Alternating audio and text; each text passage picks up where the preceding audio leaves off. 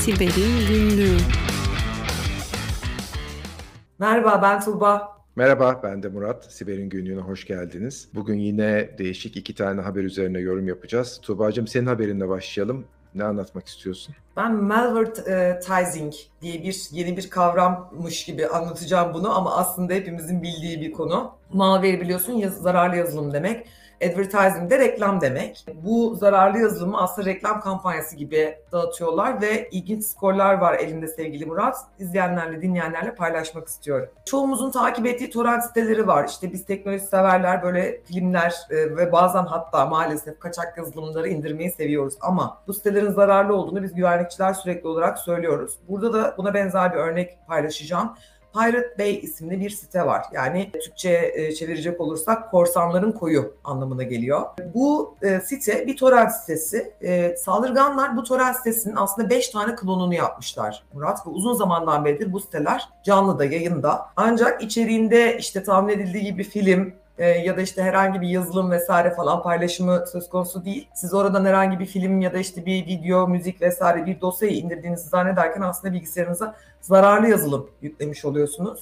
Burada çok ilginç bir skor var. Bu dikkatimi çekti. Bu sitenin orijinal halinin 5 tane daha klonunu yapmışlar. Yani şu anda totalde canlıda olan 6 tane site var ve aylık 7 milyon ziyaretçi çekiyor bunlar. Yani her ay 7 milyon insanın aslında bilgisayarına zararlı yazılım yükleniyor bu e, uygulamalar vasıtasıyla. Özellikle bu malvertising saldırılarının 2021'in 3. çeyreğinde bile %231 artış yaptığı tespit edilmiş. Yani bu ne demektir? Hani şu anda bu rakam çok daha yüksek olabilir. Sitelere zararlı yazılım linkleri de yerleştirebiliyorlar saldırganlar. Mesela çok varlığını iyi bildiğimiz bir sitenin içerisinde bir sanki reklam içeriği varmış gibi siteyi yayınlanan haberi bile olmadı. Redirection diyoruz biz bunlara yeniden yönlendirme veya zararlı bir içeriğe yönlendirme. Tabii o sıralarda o link yeni açılmış oluyor ve zararlı içerik olduğunu henüz hiç kimse bilmiyor. Tehdit istihbaratı da bilmiyor bu bilgiyi. Böyle e, linkler yerleştirilebiliyor. E, ve zero click'ten bahsediyoruz biliyorsun. Genellikle bir şeye tıklamasak bile bir siteyi ziyaret etmek ya da bir içeriği görüntülemek yeterli oluyor. Çünkü bilgisayarımızda işte çerez dosyaları gibi, JavaScript dosyaları gibi pek çok dosya iniyor. Ve bunların içerisinde bir takım zararlılar e, olabiliyor. Burada ilginç bir e, yine bilgi paylaşmak istiyorum. Bu söz konusu sitenin bahsettiğim 5 tane klonu yani sahte 5 tane e, adresi Cloudflare'ın arkasında.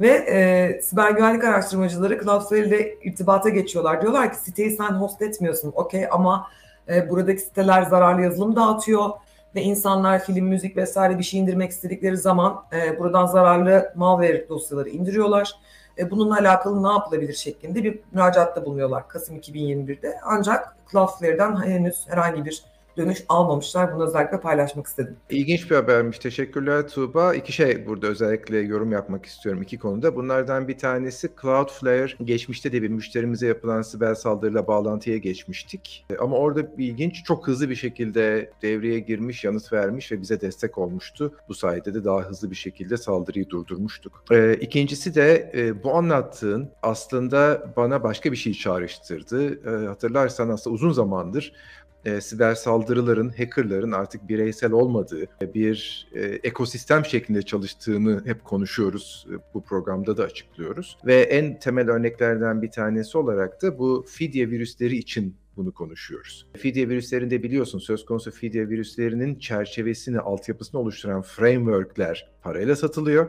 Bunun üzerine e, feed, e, buna para vererek satın alan hackerlar, hırsızlar, siber korsanlar dönüp kendilerine e, bir program yazıyorlar. Ama sonra bu virüsü nasıl dağıtacaklar? İşte onun için de senin şimdi bahsettiğin gibi bu tip uygulamaları, e, bu tip şirketleri kullanıp bunlara da para veriyorlar.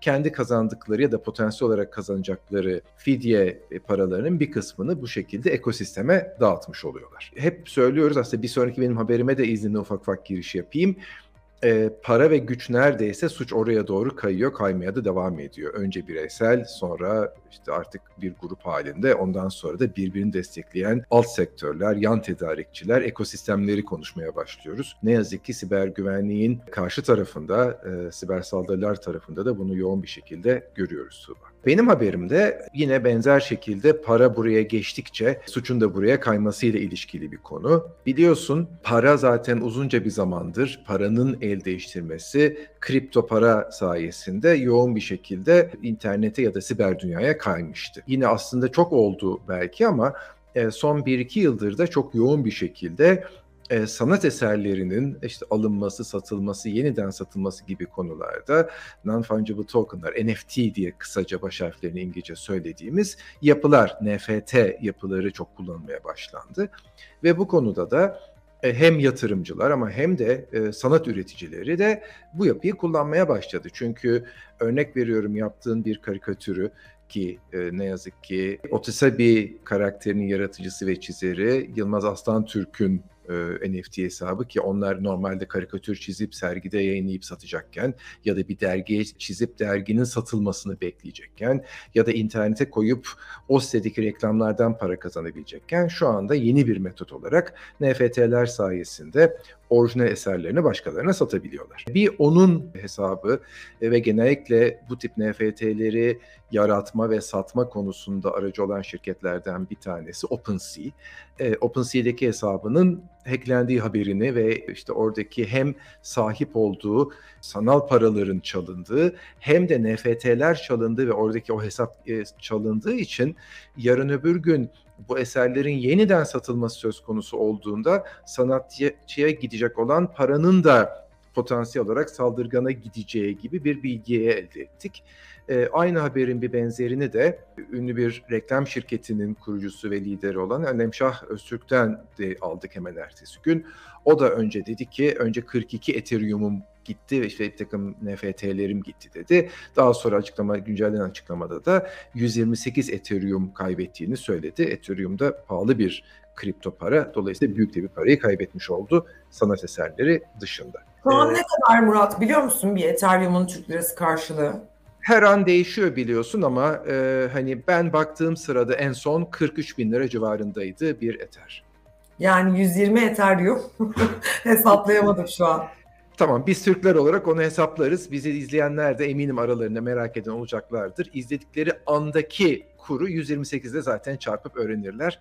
Böylece bu hesapta her gün değişir. E, ama burada ilginç bir şey var. Her ikisine de çok geçmiş olsun öncelikle ve hani e, biraz geri dönüşü zor gibi duruyor ama umarım karma onlara iyi davranır ve bir şekilde e, bunun acısını çıkartırlar zaman içerisinde. Ama biraz haberin detaylarına girip e, incelediğimde gördüm ki benim de çok tehlikeli bulduğum iki şeyi Alem yapmadığını söylüyor. E, birincisi diyor ki ben mobil uygulamayı yüklemedim ki hakikaten çünkü mobilde çok fazla senin az önce bahsettiğin zararlı yazılımlar özellikle özellikle de Android'de e, çok fazla bu NFT yazılımlarına karşı çalışıyorlar. Aynı telefonda bir NFT yazılımı varsa girip onun içindeki bu işte özel gizli parolayı çalıp onun üzerinden de insanların hesabını ele geçirmeye çalışıyorlar.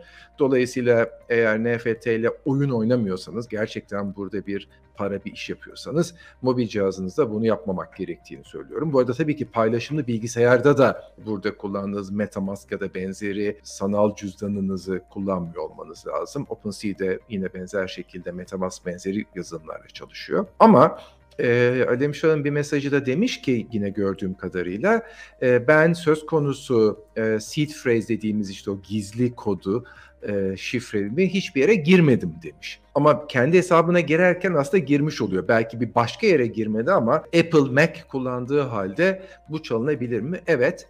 E, çünkü genellikle e, söz konusu yazılımlar browserlar üzerinde çalışıyor. Aslında biz e, Windows'a ya da Mac OS'e herhangi bir yazılım yüklemiyoruz e, gidip örnek veriyorum Chrome'a bir add-on olarak ekliyoruz. Browser'a, tarayıcıya yüklüyoruz. Benim de e, bir ek önerim şu olsun bugün e, hem geçmiş olsun haberi yorumlamak dışında. Eğer NFT ve sanal para işiyle uğraşıyorsanız bu iş için ayrı bir tarayıcı, ayrı bir browser kullanmanızı öneriyorum.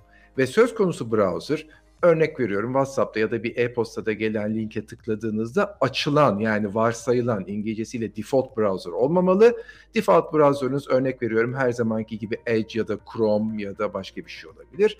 Siz sadece ve sadece bu kripto ile ilgili bir iş yapacağınız zaman açacağınız yine örnek veriyorum e, Firefox gibi bir tarayıcıyı ayrıca yükleyip e, bütün o işlemleri orada yaparsanız ve Firefox'ta da bu işlem dışında hiçbir şey yapmazsanız güvenliğinizi bir adım daha ileri götürmüş olursunuz Tuğba.